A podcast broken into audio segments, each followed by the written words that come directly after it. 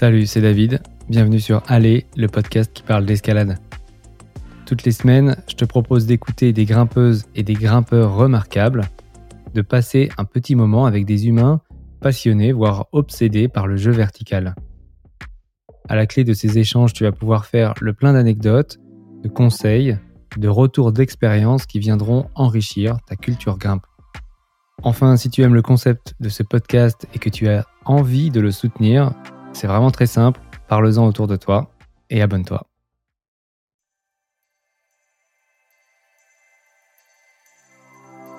La plupart des, grimpeurs pros, ils, ont peur et souvent même c'est des grimpeurs qui vont grimper de manière engagée. C'est pas qu'ils ont pas peur, c'est qu'ils sont habitués, entraînés à gérer cette peur. L'enjeu, quand on quand on ressent la peur, est de savoir que dans ce type de situation, il faut se reconcentrer, réorienter son faisceau attentionnel sur quelque chose de pertinent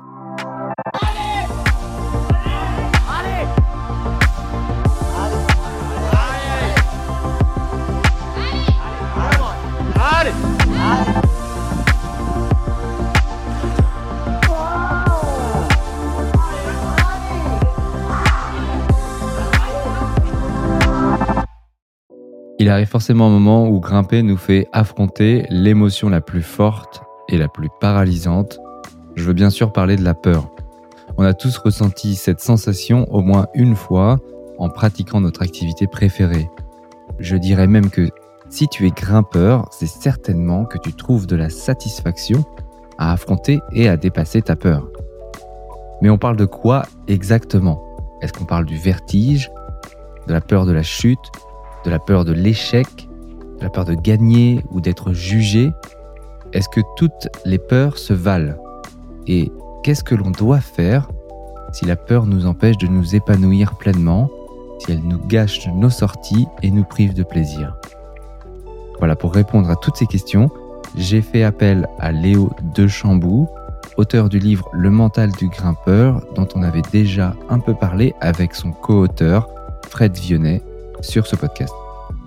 Pour info, Léo est moniteur, entraîneur et préparateur mental titulaire d'un STAPS et ce qu'il a à nous apprendre sur la peur est passionnant.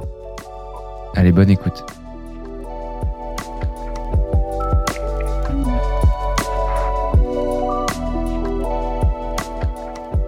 Salut Léo, merci d'être là. Bah, merci, à, merci à toi. Bah, je suis ravi de, t'accueillir. On va pouvoir euh, parler d'un sujet qui m'intéresse euh, tout particulièrement. Euh, parce que moi-même, je dois bien reconnaître que j'ai été sujet aussi à la peur. Hein. je pense qu'on l'a tous affronté au moins une fois dans sa vie de grimpeur. si je t'ai invité, Léo, c'est parce que toi, tu es préparateur mental. Tu as écrit un livre dont on a déjà parlé sur ce podcast qui s'appelle Le mental du grimpeur. Euh, que tu as écrit avec euh, notre ami Fred Vionnet. Euh, et donc voilà, on va parler de, tout ça ce soir, mais, mais voilà, déjà, salut Léo. Eh ben salut, enchanté, c'est un, plaisir de discuter de tout ça avec toi. Léo, pour commencer, est-ce que tu peux te, te présenter rapidement, nous dire qui tu es? Et bah donc euh, on l'a déjà dit, c'est moi c'est Léo de Chambou. Euh, je suis un grimpeur euh, de d'extérieur principalement maintenant, et euh, je suis préparateur mental en escalade et dans dans d'autres dans d'autres sports aussi. Mais je pense qu'aujourd'hui on va principalement parler d'escalade. voilà et auteur avec avec Fred Vionnet du, du livre Le mental du grimpeur comme tu l'as dit et de, plusieurs articles ou numéros pour, euh, pour grimper, principalement sur le sujet de la préparation mentale. Tu, euh, tu grimpes quoi euh, de préférence, Léo, toi? Alors j'ai fait de j'ai fait de tout. J'ai fait j'ai fait beaucoup de, de falaises quand j'ai commencé à grimper dehors puis de la grande voie, de la, grande voie euh, dure entre guillemets, dure pour moi. Et, euh, et là, ça fait deux trois ans que je fais euh, que du bloc dehors, voilà. Et que je grimpe aussi dedans. Mais c'est quoi ton site de grimpe préféré? Hum, Mon site de grimpe préféré? Je crois que c'est c'est la Roche Mouche. C'est un site qu'on a ouvert et développé avec mon frère et mon cousin on a découvert ce, ce, secteur quand on était on était petit. On faisait une, une balade avec ma tante et, et ma grand-mère, et on est tombé sur un, un énorme chaos de blocs en Maurienne. Et depuis, on y va tous les ans, un paquet. Et donc ça fait, je crois qu'on a commencé à y aller en 2008. Donc ça, ça fait longtemps. On était petits. Ça ressemble à quoi un petit peu ce, ce spot? Et bah c'est un énorme chaos de gros blocs de quartzite, donc c'est du grès euh, métamorphisé, ça ressemble un petit peu à du granit. Euh, voilà, c'est un gros chaos qui descend d'un sommet dans des dans des champs, euh, enfin dans des dans des prairies de, de montagne. Donc assez assez bucolique en altitude, donc au frais en été. Parfait. Alors si on a envie de se rendre à la Roche-Mouche, Comment, euh, comment est-ce qu'on s'y, euh, comment est-ce qu'on s'y rend et euh, à, quoi on peut s'attendre? On peut s'attendre déjà la, de la marche parce qu'il y a 5, 500 mètres de dénivelé pour pour monter. Donc avec les pads, ça, ça fait ça fait pas mal. Et c'est une petite heure de marche avec les crash pads. Donc ça, ça faut y être préparé. Après, on peut s'attendre à être bien au calme là-haut. Euh, on peut tomber sur des, des, gros troupeaux de moutons parce qu'il y a les, il y a les moutons au mois d'août qui sont, qui sont là-haut euh, avec les, les, bergers et les chiens. Non, c'est bucolique. Et ouais, c'est bucolique, ouais. Bon, les, les chiens, euh, ça peut, ça peut faire un petit peu peur. Euh, c'est des, des, gros patous auxquels il faut un peu faire gaffe. Et, et, et, et, bah, pour s'y rendre, c'est au-dessus d'Ossois, donc juste après, juste après Modane, le tunnel du Fréjus. Et, et voilà, il faut nous, nous contacter euh, soit sur Instagram, on a une page euh, pour euh, pour le spot qui s'appelle Rochemouch National Park. Et, et, voilà, on envoie des topos, des topos papier. Trop bien. Récemment, tu es allé à Rockland en Afrique du Sud. Mmh Comment est-ce que tu peux comparer les deux sites? Ça n'a pas grand-chose à voir. Euh, Mis à part qu'à Rockland, euh, c'est principalement du grès, mais on a appris aussi qu'il y avait euh, qu'il y avait du quartzite. Donc euh, en termes de rochers, par moment, ça ça peut se ressembler. voilà. Et sinon, sinon, sinon, ça a quand même pas grand chose à voir. Rockland, c'est c'est gigantesque. que des que des king line, du, du rocher de, de fou, des paysages de fou. Et je sais pas si nous on y était un peu tard dans la saison, mais il y avait il y avait vraiment personne. Donc, euh, je sais pas si c'est habituel ou pas. Mais... Tu veux dire, euh, euh, tu veux dire quoi Très très peu de grimpeurs. Hmm, on était de mi-août à mi-septembre. Ouais. Donc, fin des vacances d'été de notre côté de l'hémisphère. ouais, écoute, j'ai pas la réponse. je sais pas. un bloc ou une, une voix qui t'a qui t'a vraiment marqué, un truc auquel tu penses euh, quand tu imagines le bloc parfait que, que tu as, fait ou que tu as même essayé? Bah, C'est un, un bloc euh, à la Roche-Mouche, justement, qu'on a ouvert euh, cet été. Et c'est un panneau qu'on regarde depuis, depuis qu'on a découvert le secteur, en fait. Et on avait réussi à ouvrir une ligne, une ligne à gauche du panneau en 7C et, et rien. Et puis il y a vraiment un gigantesque panneau. Ça fait je pense 6 mètres de 6 mètres de haut mais il y a une il y a une dalle euh, en dessous qui monte donc au final on n'est pas si haut que ça. Euh, donc je l'ai pas réussi ce bloc mais euh, voilà c'est c'est je pense une douzaine de moves en panneau sur des sur des petites prises euh, droit dans l'axe euh, assez assez dingue. Et le fait de savoir que maintenant ça passe ouais ça, ça a été fait mais moi pas encore. Ouais.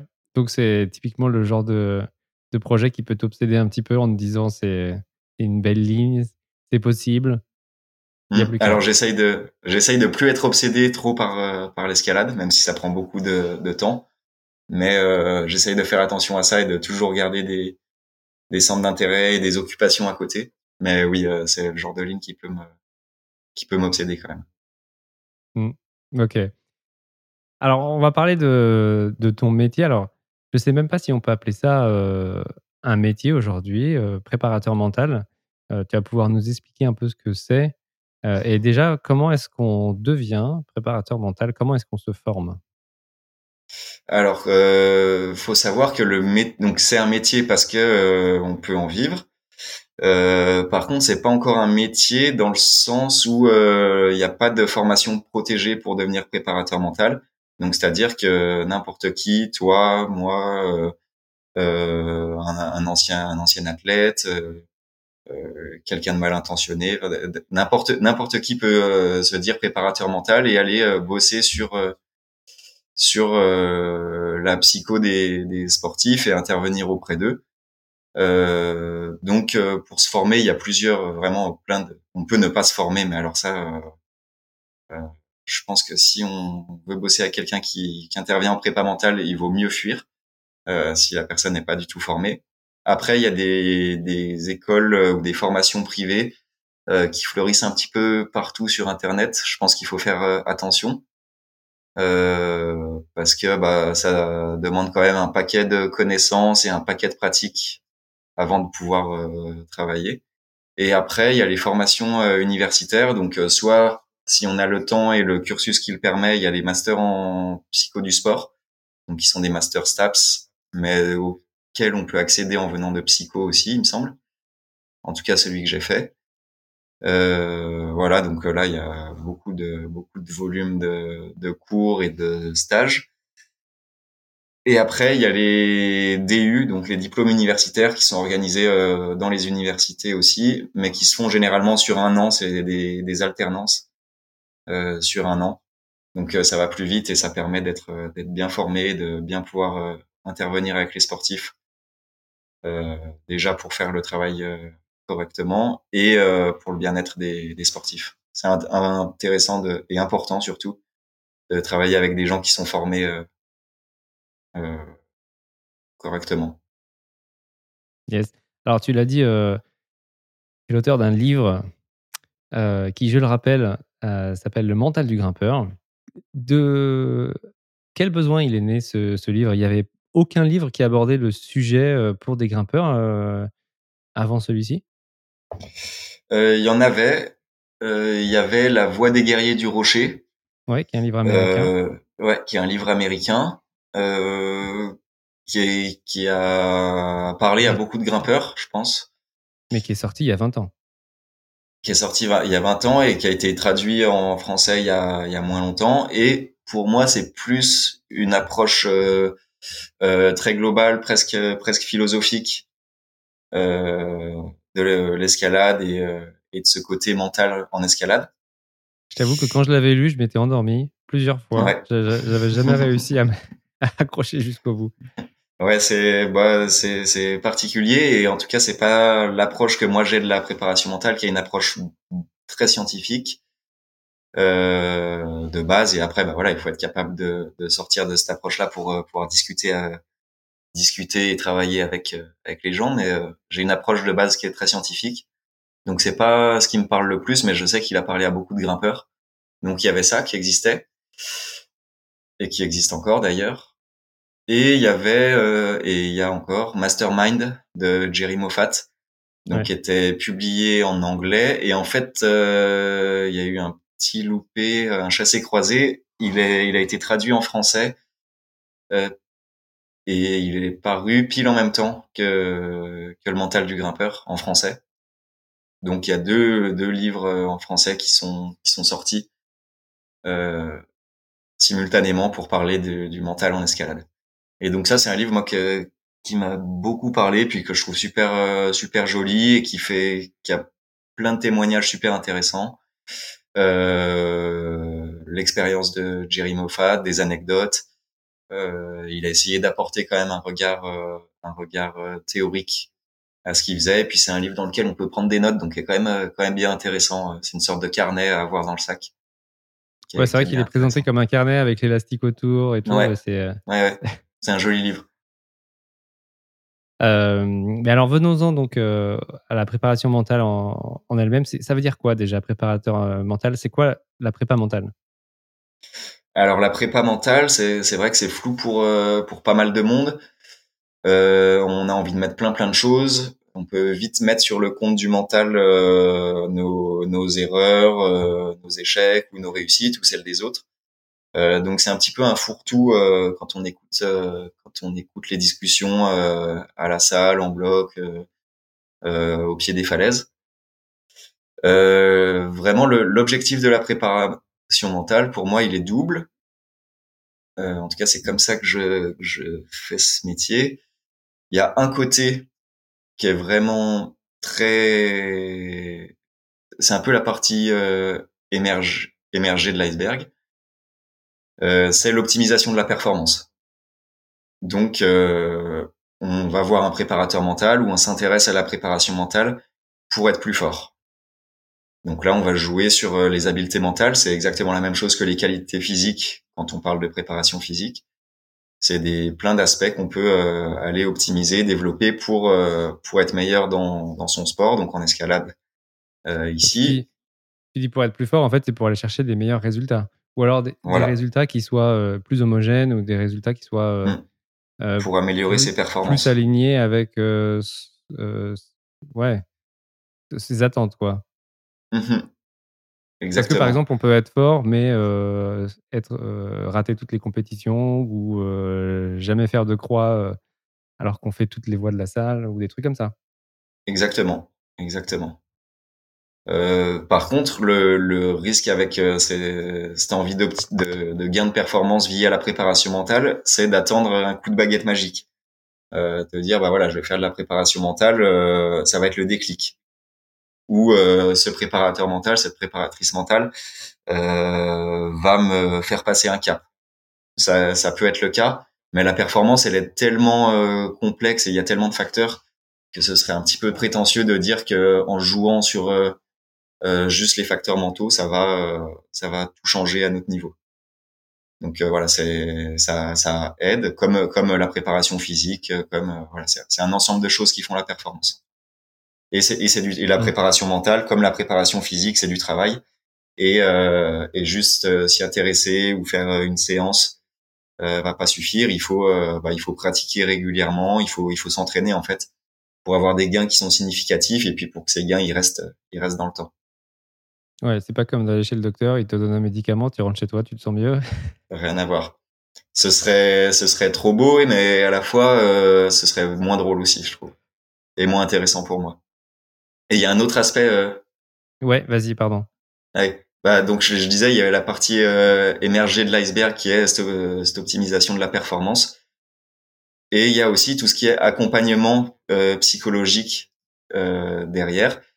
Et ça, ça va être veiller en fait à la santé, euh, au bien-être, à l'équilibre du, du grimpeur et faire en sorte que son projet sportif ce soit quelque chose qui contribue à son épanouissement et que si c'est pas le cas, eh ben il va falloir trouver des solutions, des portes de sortie, euh, quitte à quitte à aller vers l'arrêt ou euh, faire une pause dans l'activité.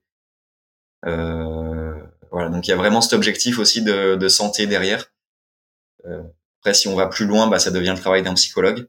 Mais la préparation mentale, c'est aussi ça. Et on va voir que ça, ça a aussi des bénéfices sur la performance, de se sentir bien dans son activité et de pas la pratiquer au détriment de, des autres choses qu'on peut avoir dans notre vie.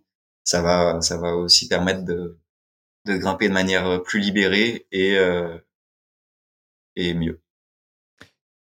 Tu veux dire que quand on est tellement euh, pris par euh, l'envie de, performance, de progression, euh, de dépassement de soi, on peut en fait un peu euh, perdre goût aux, autres choses qui font que bah, la vie est agréable à vivre. Mmh. Et finalement, en fait, c'est au détriment de, de la performance qu'on recherche. C'est le concept euh, de, de la passion. Hein. C'est vraiment idéalisé en escalade. Euh, parce que euh, l'escalade c'est un mode de vie, parce que euh, c'est bien vu socialement d'être passionné, ben voilà, c'est vraiment quelque chose qui est mis en avant et euh, vraiment dans le milieu de l'escalade, je trouve. Et donc c'est super bien d'être euh, d'être passionné, c'est ça remplit de d'aventures, de, de, rencontres, c'est c'est hyper intéressant. Mais par contre, faut bien se rendre compte que la passion, il y a deux deux aspects. Il y a les passions harmonieuses. Donc là, c'est euh, le grimpeur qui contrôle l'objet de sa passion, donc l'escalade. Euh, et du coup, bah, l'escalade est organisée de manière équilibrée avec les autres euh, domaine de la vie et ce qui fait que la vie est, est, riche et agréable et complète. Mais après, il y a les passions obsessionnelles. Donc là, euh, on rentre dans le, un cadre presque d'addiction en fait. Et là, c'est plus le grimpeur qui contrôle son activité, mais c'est l'activité, donc l'escalade, qui va contrôler le grimpeur. Et à ce moment-là, en fait, ça va avoir des, des conséquences assez négatives euh, sur la santé parce que quelqu'un qui a une passion obsessionnelle pour l'escalade va avoir tendance à en faire toujours plus. Euh, quand il est blessé, à pas ou qu'il a des, des, symptômes de fatigue qui sont euh, qui sont anormaux, bah pas s'écouter ou pas écouter les, les conseils des professionnels de santé ou pas les conseils de son entraîneur. Euh, et puis euh, petit à petit, il va aussi délaisser tout le reste. Donc le jour où il est blessé ou euh, si on parle d'un grimpeur pro où sa carrière elle prend un, tournant, c'est quand il arrive à la fin de, sa carrière professionnelle s'il n'a pas développé le reste autour, ça va être euh, assez compliqué en fait euh, pour lui. Si voilà, pour se pour retrouver quelque chose qui le qui le tenait autant. Ouais. Donc cette euh, passion dévorante, elle peut être vraiment à, double tranchant. Et il faut garder quand même un, minimum d'équilibre. À court terme, par contre, la passion obsessionnelle, elle est, elle est très très intéressante pour progresser vite à court terme. C'est quelqu'un qui découvre l'escalade et qui devient complètement fou de grimpe au début et qui est à la salle tous les jours, euh, qui va dehors tous les week-ends et qui adore ça, il va progresser très très vite au début. Mais voilà, c'est c'est le risque. Motivation, c'est quand même le moteur principal euh, de n'importe quelle euh, quelle que soit l'activité. Il faut quand même être hyper motivé. Il n'y a pas de secret, il faut être il faut être très motivé, mais la motivation c'est pareil, c'est pas je suis motivé ou je suis pas motivé. C'est, faut imaginer ça comme un, un continuum sur le, dans lequel il y a plein de types de motivation. Et puis on peut avoir plusieurs motivations en même temps. Euh, il faut essayer d'aller le plus possible vers des motivations qui sont intrinsèques à l'activité. Donc, euh, c'est-à-dire qu'on pratique principalement pour le plaisir que ça nous apporte de grimper. Et que ce soit par rapport à ce qu'on apprend, par rapport aux sensations qu'on ressent, euh, ou euh, par rapport aux, aux objectifs qu'on atteint. Mm. Mais euh, à contrario, on peut aussi avoir des motivations qui sont externes, euh, qui vont être euh, des récompenses ou euh, le fait de culpabiliser si on n'allait pas grimper, ou, ou enfin quand je disais récompense, ça peut être aussi punition si on si on réussit pas. Euh, voilà. Et là, des motivations euh, plutôt extrinsèques vont pouvoir être efficaces à court terme, mais pareil à long terme, c'est pas ça qui va qui va permettre de continuer à progresser, et même c'est pas ça qui va permettre de continuer à grimper longtemps. Ouais, ce sont ce sont des motivations qui peuvent être un peu nocives, voire toxiques. Quand tu parles de récompense, ça peut être euh, par exemple médiatiquement ou par rapport enfin, ou socialement mais c'est pas en fait, c'est pas une motivation profonde qui vient d'un désir de s'accomplir, quoi. Ouais, exactement, ouais. Euh, et oui, c'est ce que tu disais, ça peut être euh, un enjeu médiatique ou financier, mais euh, on peut voir par exemple avec des avec des petits qui, qui grimpent, s'ils font une bonne place à la compétition, bah la récompense, elle peut être informelle, le fait de voir ses, ses parents contents, ou, ou au contraire de les voir déçus euh, où elle peut être formelle euh, avec euh, un cadeau, euh, un cadeau à la clé. Et, et à long terme, si notre notre motivation elle est guidée que par ça, bah, on risque de pas forcément grimper très très longtemps. Mais après, on peut découvrir aussi plus tard des le plaisir de le plaisir de l'escalade. On peut avoir les deux en même temps en fait. C'est marrant parce que et c'est un, un truc auquel je réfléchissais aujourd'hui. On, c'est assez facile de reconnaître les qualités physiques chez un grimpeur. On est tous capables de dire wow, il fait une traction un bras. Euh, wow, Eden Roberts, t'as vu les, dorsaux qu'il a. Euh, par contre, c'est hyper dur, je trouve, de reconnaître les qualités mentales de quelqu'un. Alors parfois, on va dire, euh, ouais, effectivement, il est loin au-dessus du point, il, a du mental, etc. Euh, mais au-delà de ça, il y a, quoi d'autre comme qualité mentale qu'on peut développer en tant qu'humain, mais aussi en tant que bah, dans le contexte de la grimpe. Euh, tu veux que je te fasse une, une sorte de liste?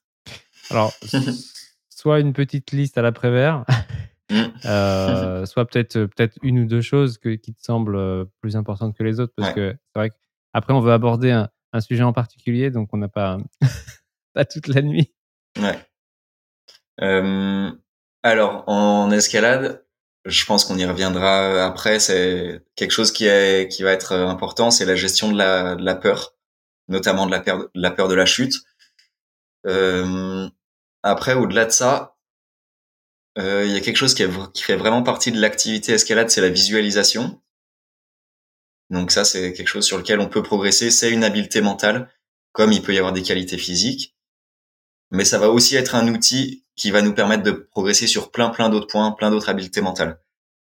Euh, donc tu disais aussi, il y a la motivation. Et avec la motivation, il y a la capacité à se fixer des objectifs.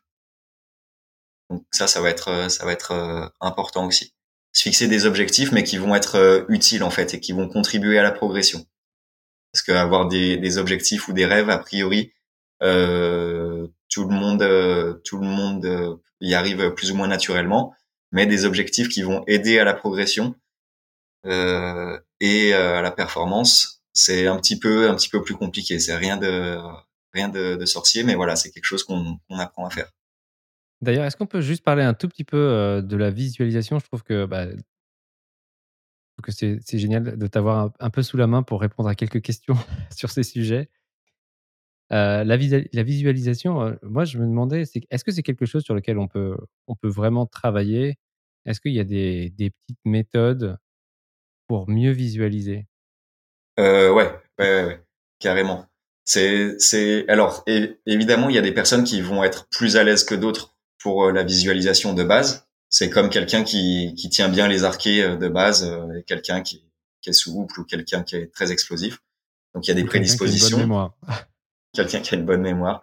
Bah alors pour mémoriser la visualisation, pardon, c'est forcément des images qui sont créées à partir de ce qu'on a en mémoire. On invente, on invente rien. Même quand on n'a pas grimpé une voie et qu'on se visualise dedans, on va tout créer les images, toutes les images qu'on crée, on va les créer à partir d'informations qu'on a stockées en mémoire. Ce qui est important quand on visualise, c'est d'essayer d'être le plus riche possible au niveau sensoriel. Euh, C'est-à-dire qu'on va essayer d'avoir euh, donc ce qu'on voit. On parle de visualisation, donc on va essayer d'avoir des informations visuelles, mais on va essayer d'être au plus proche possible de la réalité aussi au niveau auditif, euh, au niveau tactile, donc les sensations des prises sous les mains. Euh, il peut y avoir peut-être le vent si on, si on visualise une voie dehors, la température, les, les prises sous les pieds, euh, donc les sons, le toucher. Euh, peut-être si on fait de la visualisation euh, en but de progresser en rési ou en combativité, et eh ben peut-être qu'on va pouvoir sentir le, les avant-bras qui, qui daubent et qu'on arrive quand même à se battre. Euh, on va peut-être sentir le, le, goût dans la bouche qu'on a quand, euh, quand on est dobé. Enfin voilà, on va vraiment essayer d'enrichir au maximum les images. Donc ça, c'est très important. Et aussi essayer d'apporter les émotions. Plus, plus tu vas dans les détails et, et, et mieux tu vas, tu vas vivre cette expérience de visualisation et plus tu vas en tirer des bénéfices. Ouais, c'est ça. L'objectif, en fait, c'est de répéter sans euh, de, de, grimper, sans grimper. Donc, il faut être vraiment au plus proche de la réalité euh, dans notre tête. Et après, on peut euh, on peut faire des exercices où on dit bah on essaie d'avoir que les que les sons ou que les odeurs ou que le que le visuel en fonction de de ce qu'on veut faire en fait. Mais l'idée c'est d'être capable en tout cas d'avoir tout ça et de la manière la plus juste possible. Mmh.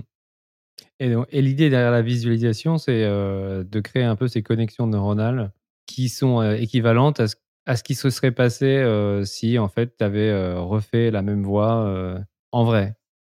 Ouais, exactement. C'est de, c'est de préparer le, tout le, tout le corps, donc jusqu'au muscle. Il y a juste le muscle qui fonctionne pas. Mais par contre, de, du cerveau, quand on envoie l'information, tout le, tout le système nerveux jusqu'à le, jusqu'au motoneurone qui va sur le muscle. Là, du coup, on passe pas l'information parce que le muscle va pas, va pas se contracter. Tout ça, on l'entraîne, en fait.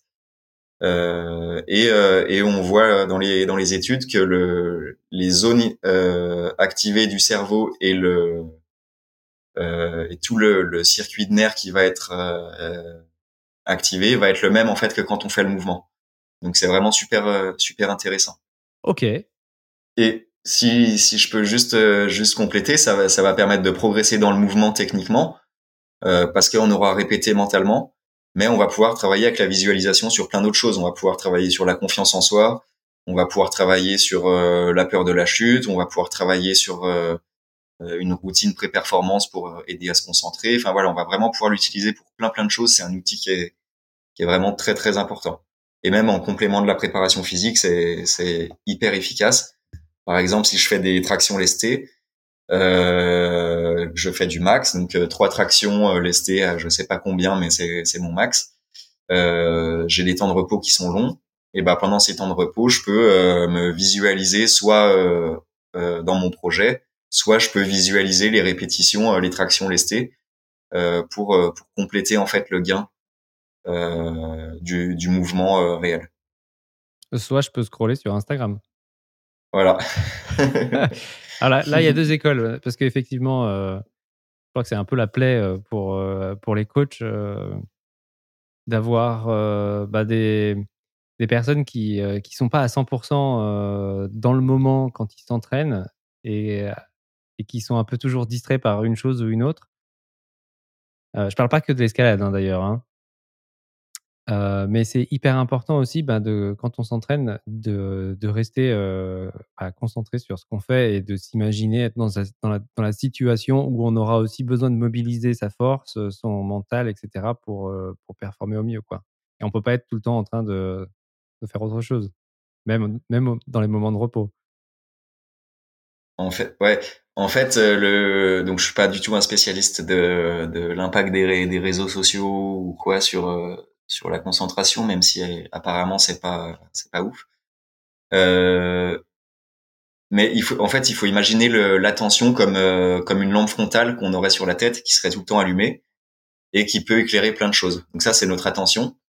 Et la concentration, c'est la, la, capacité à orienter ce faisceau attentionnel volontairement sur quelque chose et à le garder et à garder euh, ça, ce faisceau attentionnel longtemps sur ce même point ou à passer volontairement d'un point à un autre.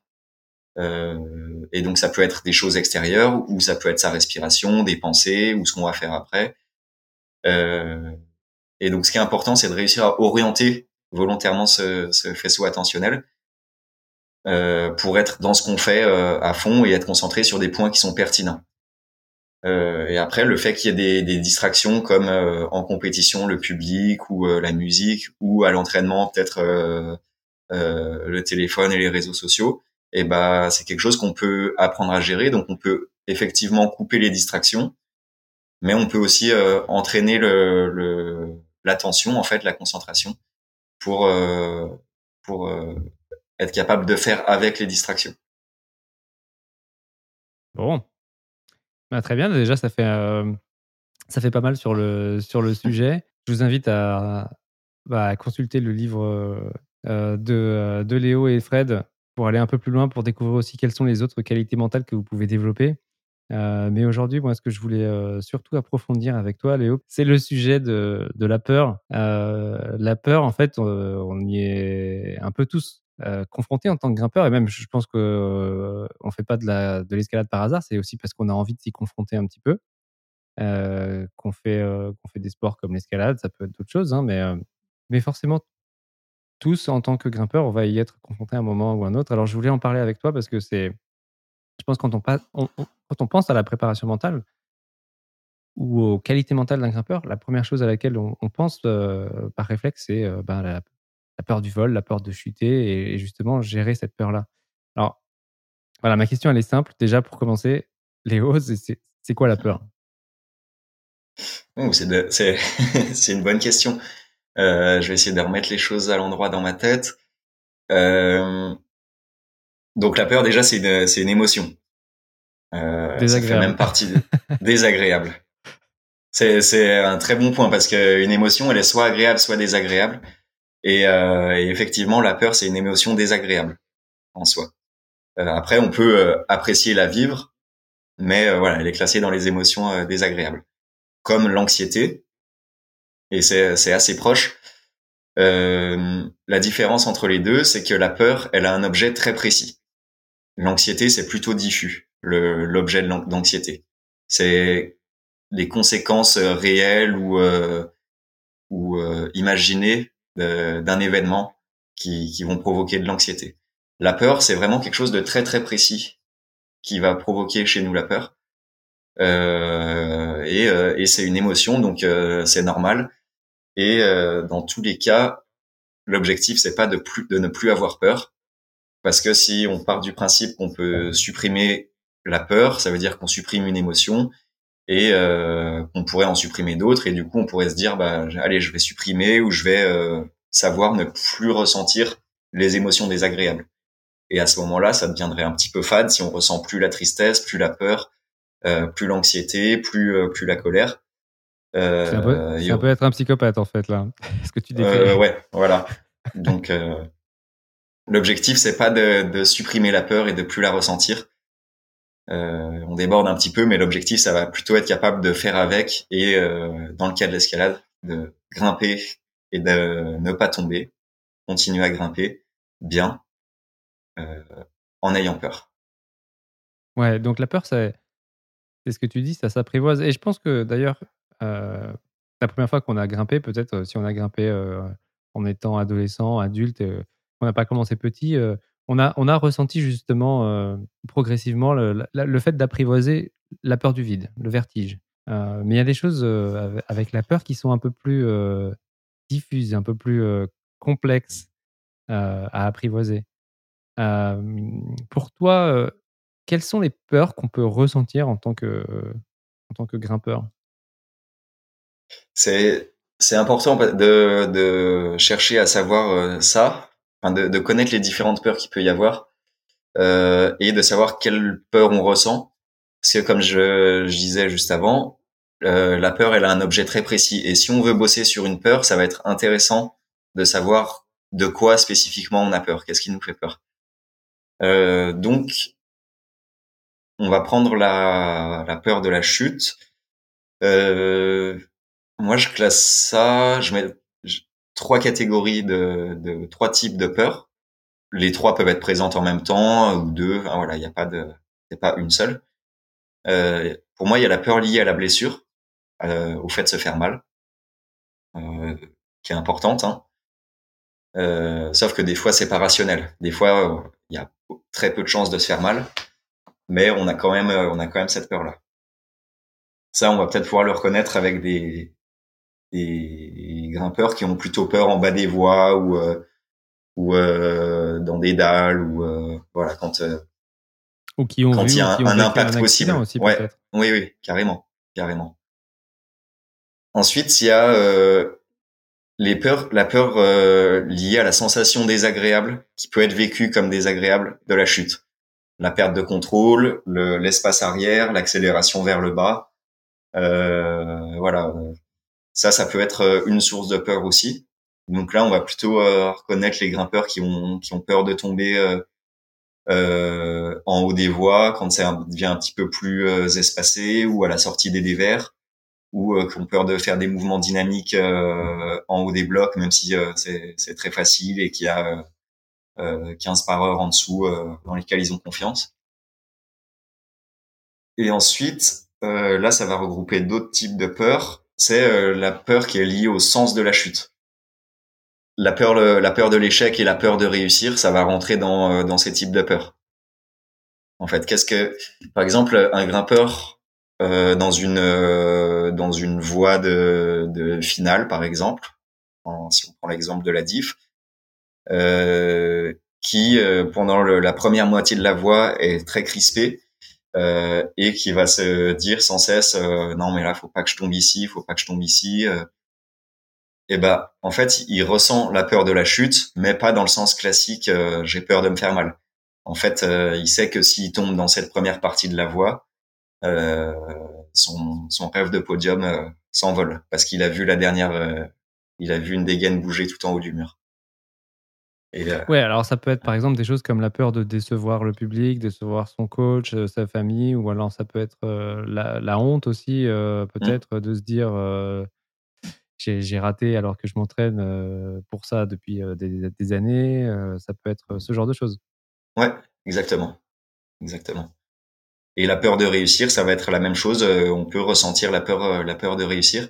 J'ai écouté euh, l'extrait avec Gauthier où il parle de, de la voix à Briançon, il me semble. Ouais, la finale de Briançon en 2015. Bah c'est super intéressant. Enfin, du coup, je, je le rejoins complètement et son son expérience, elle est euh, elle est assez euh, assez marquante en fait et ça décrit bien euh, ce que ça fait et ce que c'est vraiment la, la, peur de réussir. Ouais, si vous savez pas de quoi on parle, là, je vous invite à aller regarder sur le compte Instagram du podcast. Il y a un, un reel de Gauthier qui, raconte comment il a eu un, un, peu du mal à franchir ce cap de gagner en Coupe du Monde. Donc voilà. Vu ces trois familles de peur, euh, on peut déjà faire euh, bien le focus et euh, on peut ressentir, donc comme je disais, plusieurs types de peur, mais pas forcément au même moment. Et peut-être que la peur liée à la sensation, quand on est en, en moment d'enjeu, de performance, ça va pas nous gêner. Par contre, la peur de se faire mal, peut-être que c'est elle qui va être limitante pour nous. Mmh. Alors ça, c'est la peur de la chute. Alors j'ai l'impression qu'il y en a qui sont pas sensibles à la peur de la chute. Hein. Il y a bien sûr les gens qui font du free solo. Je pense à Alex Honnold euh, qui a un amygdale. C'est un amygdale d'ailleurs ou une amygdale? Ou l'amygdale? Enfin, C'est la partie du ah cerveau. Il faudrait aller vérifier. Ouais, donc c'est cette partie du cerveau qui, qui a l'air un peu paresseuse chez, chez Monsieur Honnold, qui normalement est cette, cette tour de contrôle qui reçoit les informations de, stress, de danger, etc., et qui les passe au, reste du système nerveux. Enfin, bref, on s'égare un petit peu là, mais comment ça se fait qu'il y ait des personnes qui soient capables de ne pas du tout avoir cette peur de la chute ou du vol, et d'autres qui soient beaucoup plus sensibles? Je pense que quand même tout le monde, le, si, si on enlève ce, ce, ce faible échantillon de personnes chez qui c'est le corps qui est fait euh, qui est fait différemment. Euh, je pense que tout le monde quand même euh, ressent cette cette peur de la chute euh, à différents moments, à différentes intensités.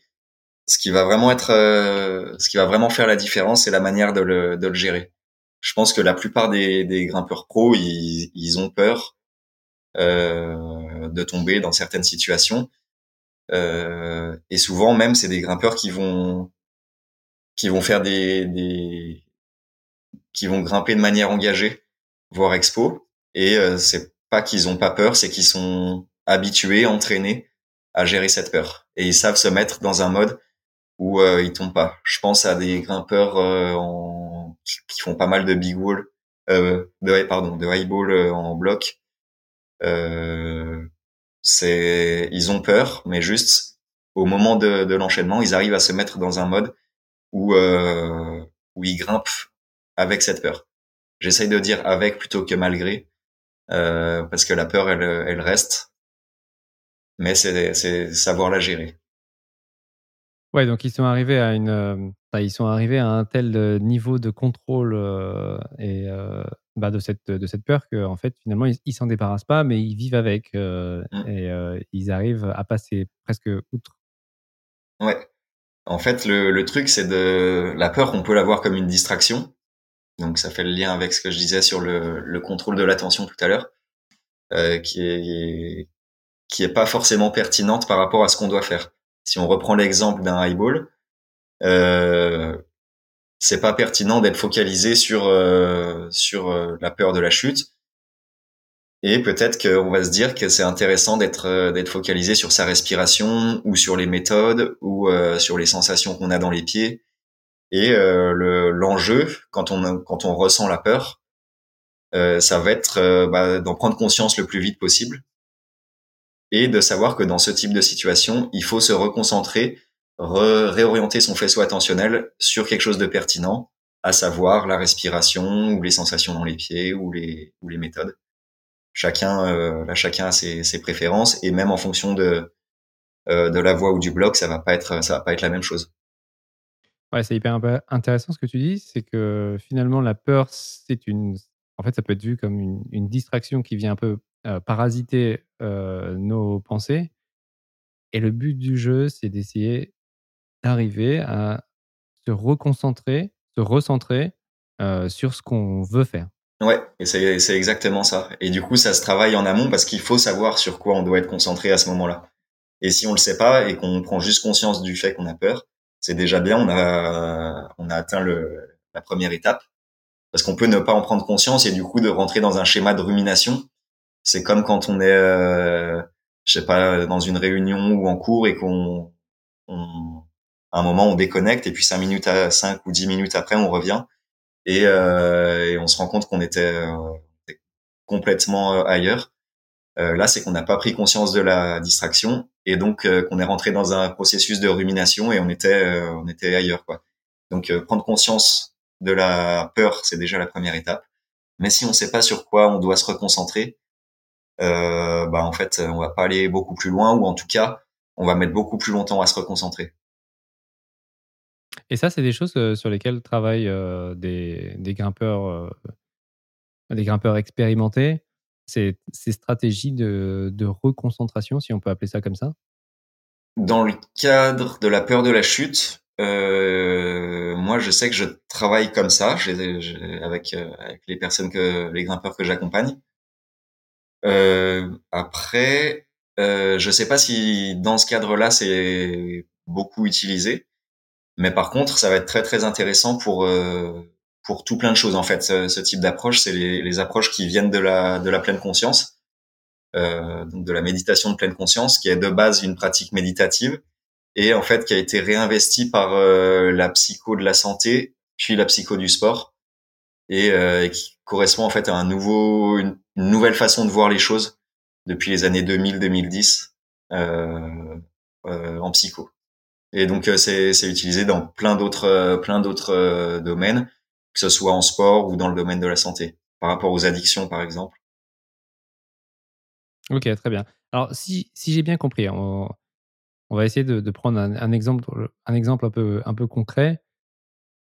Imaginons qu'on est au, repos euh, après, euh, après une section facile dans, la, dans une voie et qu'on est juste en dessous euh, le crux de sa voie. On sait qu'il y a X mouvements qui sont hyper difficiles. On va se reposer pendant, pendant deux minutes, cinq minutes. Et en fait, on commence à avoir toutes ces pensées qui, qui arrivent dans notre tête on se dira bah, je ne sais pas si je suis en forme aujourd'hui, peut-être que j'aurais pas dû manger ça, la voie d'échauffement, j'étais pas super serein, etc. Et en fait, ce que tu dis, c'est qu'il faut réussir à trouver un fil conducteur, quoi, pour, pour canaliser ses pensées et, euh, et se reconcentrer sur, ce, bah, sur, le, sur haut de la voie, quoi. Ouais, c'est, c'est exactement ça. L'idée, c'est d'être dans ce qu'on est en train de faire, donc euh, vraiment dans le, dans le présent, et pas sur les, ce qui s'est passé avant, euh, par exemple, comment on s'est senti dans le début de la voie, dans ce cas-là, ou comment on s'est senti à l'échauffement, ou, euh, ou sur les conséquences que ça pourrait avoir. Ah, si je réussis la voie, ça veut dire que que j'ai atteint l'objectif de ma vie, ou si je tombe à cet endroit-là, euh, c'est chiant parce que euh, je tombe, ça fait déjà cinq fois que je tombe ici, ou parce que mes potes ils ont plus rien à faire à cette falaise, ils viennent exprès pour moi, ou euh, voilà, donc l'idée c'est d'être vraiment dans ce qu'on fait, donc de prendre conscience qu'on a toutes ces pensées parasites et réussir à se reconcentrer sur ce qu'on a à faire à ce moment-là. Donc ça peut être euh, bah, sur mettre du rythme, ça peut être sur euh, le fait d'être déterminé, ça peut être ça peut être bah, sa respiration ou ou vraiment griffer fort un pied parce que c'est c'est ça la clé pour, pour passer ce, ce crux. Enfin voilà, ça peut être plein plein de choses selon la situation. Alors, est-ce qu'on peut, on peut, par exemple, est-ce qu'il y a un peu, euh, un peu des cheat codes euh, dans ce genre de moment où on peut se répéter des phrases euh, qu'on aime bien se répéter, justement Est-ce que c'est pas justement dans ce genre de moment où, où, où, il faut se dire un peu les, phrases qui nous rassurent, quoi? Ouais, bah, carrément. S'encourager soi-même. Mmh.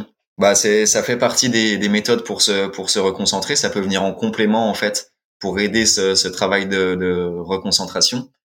Euh, donc c'est le, le discours interne et euh, c'est dans ce genre de moment-là où on va se parler en fait beaucoup et euh, on peut avoir travaillé en amont bah, certains mots clés ou certaines phrases pour euh, pour s'encourager et euh, et se préparer justement à, à l'éventualité d'une distraction. voilà, on sait que on va pouvoir utiliser telle ou telle manière de, de s'encourager. Et d'ailleurs, c'est quelque chose qu'on peut euh, sur lequel on peut communiquer avec ses, ses pareurs ou ses assureurs. Euh, on peut euh, on peut tout à fait demander à son assureur ou à son pareur de d'utiliser tel ou tel type d'encouragement au moment de du départ après le après le repos au milieu de la voie ou de rappeler qu'il faut se concentrer sur sur tel ou tel point qu'il faut peut-être serrer très fort une prise ou ou penser à bien bien se placer sur tel mouvement enfin voilà c'est on peut l'avoir dans la tête et se le dire et on peut aussi demander aux, aux, gens qui sont là qui grimpent avec nous de, de nous aider pour ça et ça devient un petit peu plus collectif mais alors, par exemple, si on dit pense à la bière après la séance, ça, c'est une motivation extrinsèque, alors ça marche pas. Ça marche pas, mais ça peut, c'est important aussi, quoi. Donc, ça peut débloquer des euh, situations. ça peut débloquer des situations et, euh, et peut-être que c'était un jour où on avait plus envie de, de, boire des bières que de grimper et à ce moment-là, on peut aussi prendre la décision d'arrêter de grimper pour euh, finalement passer un bon moment. C'est un autre bon moment. C'est jamais grave. Ouais. ouais faut, faut aussi un peu dédramatiser parce que mmh on n'est pas on n'est pas forcément euh, là euh, enfin on, passe pas forcément une journée en falaise euh, pour passer un mauvais moment et, et finalement bah, redescendre déçu en se disant bah fait chier ouais bah, dès qu'on dès qu'on s'investit et qu'on a des, des objectifs et qu'on qu'on s'entraîne ou qu'on met plusieurs séances on est forcément on est forcément déçu mais de là à se miner, euh, se miner une journée, c'est voire plus. Moi, je trouve que je trouve que c'est dommage. Après, si on si on est déçu, c'est comme la peur. Euh, l'idée, c'est bah c'est c'est une émotion comme une autre. On a le droit d'être déçu, euh, d'être déçu aussi. Mais par contre, euh, il faut faire attention aux autres personnes qui sont à la, à la falaise aussi et qui nous ont gentiment accompagnés parce que c'était notre, notre projet, par exemple. C'est vrai. Donc on se dit en boucle, euh, par exemple, euh, allez, allez solide. par exemple, par exemple. Euh, il faut vraiment que, ce soit très individualisé. C'est, Est-ce que je peux te partager un, exemple personnel? Peut-être que ça servira aussi à des gens qui nous écoutent, qui se reconnaîtront. Je me souviens d'une voix que j'essayais, que je randonnais à vue. Et en fait, en haut de la voie, il y, a, euh, il, y a un, il y a un moment où en fait, un, es sur un repos qui est pas trop mal. Tu es, à, ouais, es déjà peut-être à 30, 35 euh, mètres du sol et en fait, il faut, il faut envoyer, il faut faire un, un move dynamique où tu lâches tout, les pieds, les mains.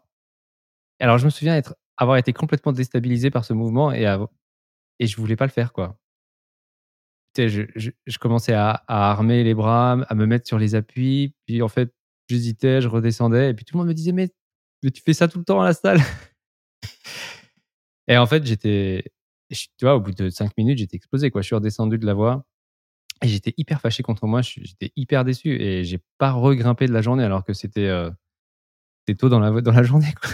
Je me suis mmh. gâché la vie à cause de cette voie. En plus, j'y ai repensé pendant des semaines et des semaines en me disant mais comment j'ai pu faire ça quoi? Enfin, franchement. Et en fait, c'est hyper euh, dévalorisant. Euh, alors, dans cette situation, qu'est-ce que j'aurais pu faire de, de mieux pour bah, sortir de, cette, de, cette, de ce cycle un peu, un peu vicieux, un peu, ouais, mentalement un peu négatif quoi. Dans ce, dans ce genre de situation, c'est, pas mal de, de voir trois étapes. Il y a l'étape où tu as ton émotion, donc tu es, déçu, tu es en colère, voilà, c'est, c'est normal. Ensuite, il y a l'étape où on va analyser ce qui s'est passé. Donc c'est une fois que l'émotion, l'émotion, elle est, c'est un peu redescendu. Parce que si, si euh, par exemple euh, un collègue qui vient te voir quand t'es encore super super en colère, ça va peut-être pas être le moment où c'est le plus constructif. mais donc c'est un moment où on peut faire appel à, des personnes qui nous ont vu grimper, mais on, on peut aussi utiliser la vidéo s'il y a, ou par exemple revisualiser ce qui s'est passé pour, euh, pour analyser. Par exemple, visualiser, se, voir de l'extérieur comme si on avait filmé et analyser ce qui s'est passé. Et là, tu vas pouvoir euh, donner les causes, en fait, de pourquoi est-ce que t'as pas réussi. Euh, et les causes qu'on donne, elles ont énormément de conséquences sur nos émotions, euh, nos pensées et du coup nos comportements. Et en fait, je sais pas toi quelle cause à ce moment-là t'as attribué à, au résultat que t'as eu. Euh, mais euh, il y a des chances que c'était une cause interne, c'est-à-dire que c'était à cause de toi, et peut-être euh, peut-être stable dans le temps, en mode c'est toujours pareil ou c'est quelque chose ça j'y j'y arrive pas quand c'est important, mais alors que je devrais y arriver. Enfin voilà, peut-être des quelque chose comme ça. Ouais, tu sais, ouais. Après, je t'avoue que c'était il y a assez longtemps et puis voilà. Je suis passé à autre chose. ouais, tant mieux. Euh, et en fait, ce, dans des dans un cas d'une situation qui est vécue comme un échec, se donner une cause euh, interne et stable, c'est-à-dire euh, on peut rien y faire en fait, c'est c'est contrôle, c'est euh, incontrôlable. Par exemple, euh, bah, de toute façon, je suis nul en jeté ou euh, à vue, à, vue, ouais voilà, c'est une fatalité. Et ben ça, ça va engendrer des émotions négatives euh, et désagréables, comme euh, de la colère. Euh, si on est en situation d'évaluation ou d'évaluation perçue, on va pouvoir ressentir de la honte. voilà, plein de plein d'émotions négatives comme ça. Et ça, ça va engendrer une baisse de confiance en soi en termes de pensée. Et du coup, en termes de comportement, et eh ben, ça va engendrer de l'abandon, soit à court terme, par exemple, stopper ta séance, euh, ou euh, pas réessayer la voix, ou euh, carrément euh, plus plus faire de la vue. voilà. C'est c'est ce qui peut se passer aussi par rapport au style. Tu vois, si moi par exemple, pendant longtemps, je tenais pas du tout les plats. Et ce qui s'est un peu passé, j'étais sûr que que j'étais mauvais en plat et que je pouvais pas être fort en plat ou que je pouvais pas beaucoup progresser. Et du coup, ce qui s'est passé, c'est que j'ai fini par arrêter de grimper dans les voies ou dans les blocs euh, où il y avait des plats. Et donc, je me suis retranché dans mes points forts et je l'ai payé, euh, je l'ai payé plus tard. Quoi. Donc, euh, j'ai bien développé mes points forts et ça a été long. Après, c'est toujours long de, de revenir là-dessus. Euh, voilà. Donc, l'idée, c'est plutôt de trouver des causes qui sont internes parce que au moins quand même tu peux y faire quelque chose et qui sont instables. Donc, euh, l'effort, la lecture, euh, la respiration, la concentration, euh, la, la, prise de décision. Enfin voilà, c'est des choses auxquelles on peut faire. On peut faire quelque chose. Et du coup, derrière ça, il y a la troisième étape qui arrive, les trois étapes dont, dont je te parlais. Donc, euh, vivre l'émotion, analyser, trouver la cause. Et la troisième, la troisième étape, euh, bah, ça va être de se fixer des objectifs pour la suite, à partir de et, du coup se reconcentrer sur la suite. Donc, euh, par exemple, dans ton cas, euh, euh, la cause, bah, c'est euh, pas, j'ai pas osé, j'ai pas, ouais, j'ai pas osé prendre le risque et perdre le contrôle à ce moment-là parce que euh, j'avais déjà fait une grosse partie de la voie et là c'était un mouvement aléatoire, j'ai pas osé y aller. J'ai pas osé lâcher les chevaux et prendre un risque.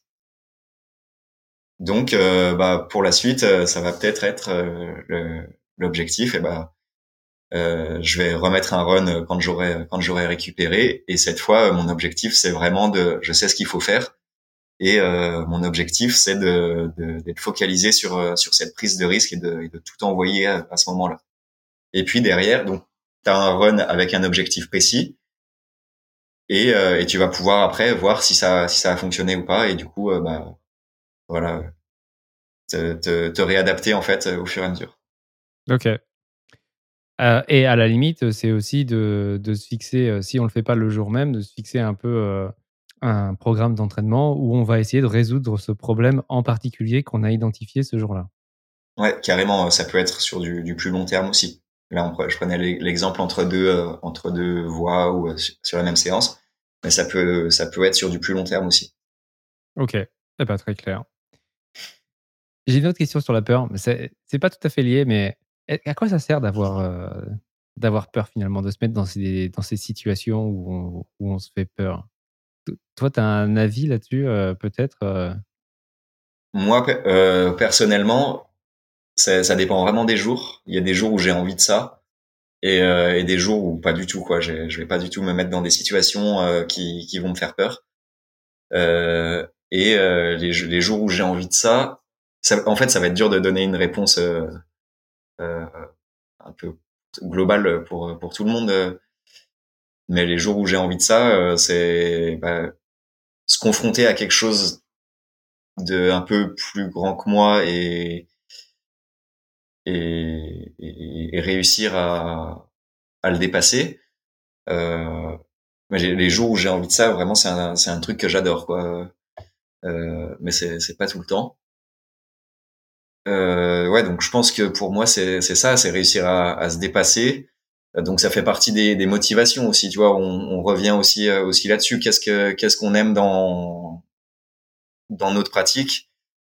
Euh, il peut, moi je sais qu'il y a les sensations et euh, sensations, l'apprentissage et, euh, et, le dépassement, moi qui sont euh, qui sont euh, importants. Et je trouve que c'est le moment où le moment où j'ai peur et que j'arrive à à grimper quand même et à le faire bien et bah c'est un moment où il y a un peu tout qui est ces, ces trois motivations pour l'escalade qui sont qui sont réunies donc euh, peut-être que pour moi ce serait ce serait ça. Euh, je pense que ça tout le monde se met pas non plus dans des situations euh, qui font qui font peur. La, la, peur de la chute, ça peut être un prétexte d'arrêt de, l'escalade. Effectivement, je te rejoins là-dessus. Je pense qu'il y a des gens qui, bah, qui en ont marre de passer des sales week-ends parce qu'ils sont, frustrés par, par leur propre peur. Ou alors qu'ils peuvent changer de discipline aussi. C'est ça qui est beau aussi avec l'escalade, c'est que ben, finalement, si, euh, si tu as peur euh, en grande voie, tu peux faire de la, de quen. Si tu as peur en quen, tu peux faire du bloc. Si tu as peur en bloc, tu peux faire de la salle. faire même du, du. Faire du pan, on peut grimper en moulinette aussi. Hein, euh, on, on, glorifie beaucoup le, la tête, mais à un moment, si on a envie de, de faire de la moulinette, parce que c'est ça qu'on a envie de faire, faut y aller, quoi. On peut s'inventer, s'inventer nos règles. Ouais, c'est vrai que on, en escalade, c'est marrant parce qu'on respecte des, règles d'éthique, mmh. mais on peut tout à fait fixer nos propres règles. Personne ne nous empêche de faire des voies en moulinette. Hein. si vous avez peur de faire de la moulinette en falaise, je vous rassure tout de suite, personne ne va vous jeter la pierre. Pas moi. Moi non plus. Après, par contre, s'il y a communication, communication médiatique derrière, euh, euh, il y a un besoin de transparence sur comment on a fait les choses. C'est vrai que là, on rentre dans un autre, débat. Un autre débat, ouais. Euh, toujours sur la peur, est-ce que la peur évolue avec l'âge, à ton avis? Mmh, Ouais, je pense que j'ai, pas de, de, données précises de donner là-dessus, mais je pense que oui. Euh, avec l'âge et même avec le temps, sans, sans parler d'âge, par exemple, on peut commencer euh, petit l'escalade, euh, très jeune, et on a on n'a pas peur. Et puis peut-être qu'à l'adolescence on va on va avoir peur. Et puis ça va un peu ça va passer, on va apprendre à le, à le gérer. Et puis bah, peut-être qu'une expérience va faire que dans tel type de situation on va avoir peur. Et puis euh, après avec l'âge peut-être que euh, il y a des peurs qu'on n'a plus envie de, de, ressentir ou des situations dans lesquelles on n'a plus envie de se mettre. Euh, et donc euh, oui, je pense que c'est les expériences qui, qui s'amassent et qui font que on, on a plus peur ou moins envie de ressentir la peur aussi. Oui, parce qu'effectivement, il y a des renforcements positifs ou négatifs sur certaines choses. Par exemple, si on se casse la cheville à chaque fois qu'on vole, ça va être un renforcement négatif. Si par, si par contre, à chaque fois qu'on fait du bloc, euh, du highball euh, et qu'on sort le bloc, ça va être du renforcement positif. Et à chaque fois, on se dit, mmh ben, ça se passe bien, donc il n'y a pas de raison d'arrêter. J'ai de moins en moins peur, je, fais je vais de plus en plus haut. Mmh. Ouais. Et pour le, se casser la cheville à, chaque, à chaque vol, je le souhaite à personne, mais effectivement, euh, euh, c'est pas le, le, top en termes de renforcement pour, pour avoir de moins en moins peur. Et il y a beaucoup, beaucoup de personnes qui, qui ont peur suite à des mauvaises expériences, et notamment d'ailleurs euh, par rapport à des mauvaises expériences en école de vol. C'est pour ah. ça que c'est important d'essayer aussi de travailler sur la peur de la chute sans forcément le, le pratiquer. Alors attends, c'est quoi les écoles de vol? Juste pour qu'on soit bien d'accord. Les écoles de vol, c'est le, le, le fait d'avoir peur et de dire bon bah pour plus avoir peur, il faut que je tombe. Euh, c'est bien de passer par là parce qu'il faut quand même se familiariser avec la sensation de chute euh, mais par contre, ça peut aussi créer des, des traumatismes euh, physiques euh, ou euh, ou des grosses grosses trouilles qui font qu'on n'a plus du tout envie de tomber en fait euh, après après ces écoles de vol. Donc c'est c'est important mais bien encadré et et je pense que c'est pas le seul travail à faire loin de là. Surtout en fait que avec les écoles de vol, on apprend à tomber mais on n'apprend pas à grimper en ayant peur. Donc on se familiarise avec la sensation de chute mais on on n'apprend pas notre corps et notre cerveau à fonctionner avec l'émotion de peur. Ouais, c'est deux choses différentes. Ouais. Le, le but, c'est quand même de pas tomber si on joue au jeu classique de, de l'escalade. Oui, ok, d'accord. Les écoles de vol, donc c'est un peu combattre. Euh, enfin, c'est le mal par le mal, quoi. Mmh. Se mettre en, en, situation de chute. Mais donc, ce que tu dis, c'est qu'il faut que ça soit très bien encadré pour pas que, en fait, ça, ça empire. Euh. Ouais, voilà. Et puis euh, qu'il y ait un travail, un travail en plus autour peut être peut être intéressant. Et ce travail, bah, ça va commencer par l'identification des, des, de ce qui nous fait peur vraiment précisément, d'analyser comment est-ce que ça se passe quand on a peur, en termes de pensée, d'émotion, de comportement, et, euh, et après essayer d'aller euh, euh, euh corriger ce, ce, schéma en fait euh, subi de, de, cet enchaînement de d'émotions, pensées, comportements et essayer d'aller le, le, modifier, le, le, restructurer vers quelque chose qui est plus propice à la performance. Et après, on va pouvoir l'entraîner avec la visualisation et après en vrai. Ce qui va permettre de pas se confronter directement à l'objet de la peur.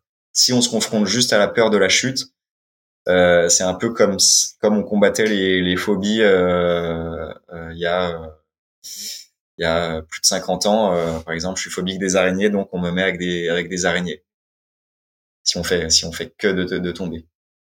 Ça, ça a fonctionné un moment, mais il y a des choses qui fonctionnent mieux quand même maintenant. Pas des petites araignées, hein. On te met des, une grosse migale bien pollue. voilà. Ok, ok, ok. Euh, tiens, juste pour revenir euh, sur euh, le fait que la peur évolue avec l'âge, je m'étais un peu renseigné sur ça avant de, avant de faire l'émission. Alors, c'est intéressant. apparemment, le cortex préfrontal, qui une euh, zone du cerveau qui, bah, qui reçoit les informations de stress, de danger, etc. Et pas, et pas développé avant 27 euh, ou 28 ans. Et donc, ça, combiné au fait que les jeunes, surtout les jeunes garçons, on, produisent plus de testostérone, ben, et aussi moins de sérotonine. voilà. vous irez voir vous-même hein, si vous voulez un peu plus d'infos là-dessus. Mais en gros, quand on est jeune, on est plus con, on a moins peur, et plus on vieillit, en fait, ben, plus on est sage, mais donc aussi plus on a peur. Donc voilà, je voulais juste revenir là-dessus, c'est je trouve ça assez intéressant. C'est le fameux chien fou. non, bah quand le, le, jeune qui, qui a peur de rien et qui se lance tête baissée, je pense que c'est un mécanisme de survie. Hein. Ouais. Yes. Il y avait un autre truc dont je voulais te parler. Ce soir, on a parlé de, de, méthodes euh, pour, euh, pour gérer sa, sa, peur, se reconcentrer. Mais est-ce que est-ce qu'il existe un petit peu des et tu l'as dit hein, au début, il y a pas de c'est pas une baguette magique la prépa mentale. Mais est-ce qu'il existe euh, des recettes miracles? Alors moi, je pense par exemple, tu vois, je te parlais de cette anecdote où j'avais pas voulu faire un move en haut d'une voix. Je me souviens que ma copine, elle m'avait dit, mais tu devrais faire de l'hypnose. je garantis une séance, tu n'auras plus jamais peur de, du vol. Euh, est-ce qu'il existe un peu comme ça des, des choses euh, miracles? Mmh. Euh, Je pense que je pense que beaucoup de monde vend des méthodes miracles, mais que il faut il faut faire très attention. Et à mon avis, c'est c'est du fake. Ça ça peut pas il peut pas y avoir de méthode de méthode miracle. après, ce qui peut s'en rapprocher, donc tu as parlé de l'hypnose. Euh, c'est pas c'est pas du tout euh, une approche avec laquelle je suis euh, je suis familier donc euh, je veux pas dire de, de conneries ou quoi par rapport à ça je sais que moi j'utilise des aussi des ancrages donc ça ça va venir bah, notamment l'hypnose ou c'est aussi utilisé en programmation neurolinguistique enfin c'est c'est un ensemble de, techniques qui, qui, vont regrouper des, outils de préparation mentale en fait euh, euh, un petit peu sous forme de, de marque. Toutes ces, enfin voilà. Et qui vont vendre de, de l'efficacité aussi. Et, et ça en a. Euh, moi, j'utilise les ancrages. Je trouve que ça, en fait, je trouve que ça parle vraiment bien aux gens. Euh, et en plus, ça de, je trouve que ça a quand même de l'efficacité en complément d'autres d'autres approches.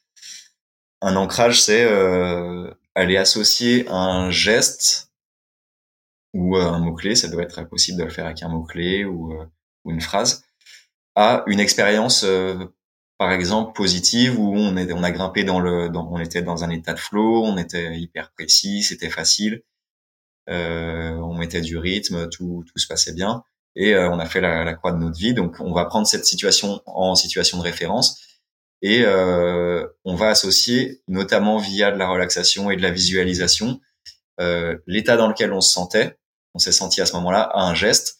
Et l'idée, c'est que plus tard, quand on réutilise ce geste, ça refasse appel à comment, dans quelle disposition on était ce jour-là.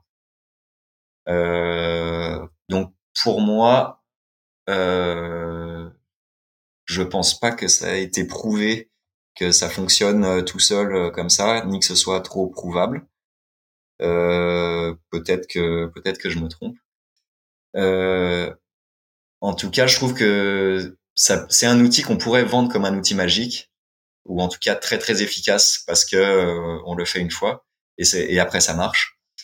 Je pense que si on l'utilise, donc il faut le mettre en place, mais ensuite il faut le travailler, le répéter vraiment beaucoup. Et euh, pour moi, il faut l'associer à d'autres à d'autres euh, stratégies. voilà. D'autant que c'est plutôt une stratégie d'évitement parce qu'on essaye de chasser quelque chose pour remplacer par un état positif plutôt que d'apprendre à faire avec. Mais ça, on en a déjà donc pour euh, répondre à ta question euh, euh, un peu plus brièvement, je pense pas qu'il y ait de qu'il y ait de méthode miracle et et ce serait pas drôle du tout. Bon, et eh ben écoute, merci beaucoup Léo. Bah merci à toi, c'était bien sympa. J'espère que je me suis pas trop perdu dans dans mes explications et que j'ai réussi à rester à peu près à peu près clair. Non, c'était c'était très clair. Après, c'est forcément euh, pas facile. On parle euh, d'un sujet quand même euh, qui est hyper complexe. Ah, il y a mmh énormément de, choses à prendre en compte quand on parle des, émotions. C'est bah voilà, ça touche à la psyché humaine. Bref, si vous nous écoutez encore, je vous invite à, bah, aller, lire le livre de Léo et Fred. Et puis, est-ce que tu veux terminer sur, sur une petite conclusion pour finir? Euh, bah, bah, pour finir, euh, si je peux juste juste euh, dire moi ce qui me plaît, ce qui me plaît là-dedans, euh, c'est c'est que c'est pas des grandes grandes règles ou des grandes leçons de vie, la, la psycho ou la psycho du sport. C'est que c'est vraiment aller s'intéresser à des détails et se rendre compte que ces détails, on peut les, les creuser et découvrir un monde immense dans le dans le détail. Tu vois, on a parlé de la peur de la chute et on peut en raconter encore pendant pendant des heures. Et après, euh, je trouve ça assez assez fascinant de d'aller essayer de bouger les quelques curseurs et voir euh, les, les, effets que ça a sur le sur la grimpe derrière ou sur euh, d'autres détails sur lesquels on peut aussi bouger d'autres curseurs. je, trouve ça assez assez infini et, et, passionnant comme comme sujet. Donc j'invite tout le monde à, à s'y intéresser un petit peu plus. Génial. Bon, ben merci Léo. Bah, merci à toi, c'était très sympa. Et voilà, c'est fini pour cette fois. Merci d'avoir écouté cette interview jusqu'au bout. J'espère que tu as appris plein de choses. Si tu as la moindre remarque, question ou suggestion, tu peux me contacter par email ou sur Instagram. Tous les liens sont dans la description. Allez, bonne grimpe et à bientôt.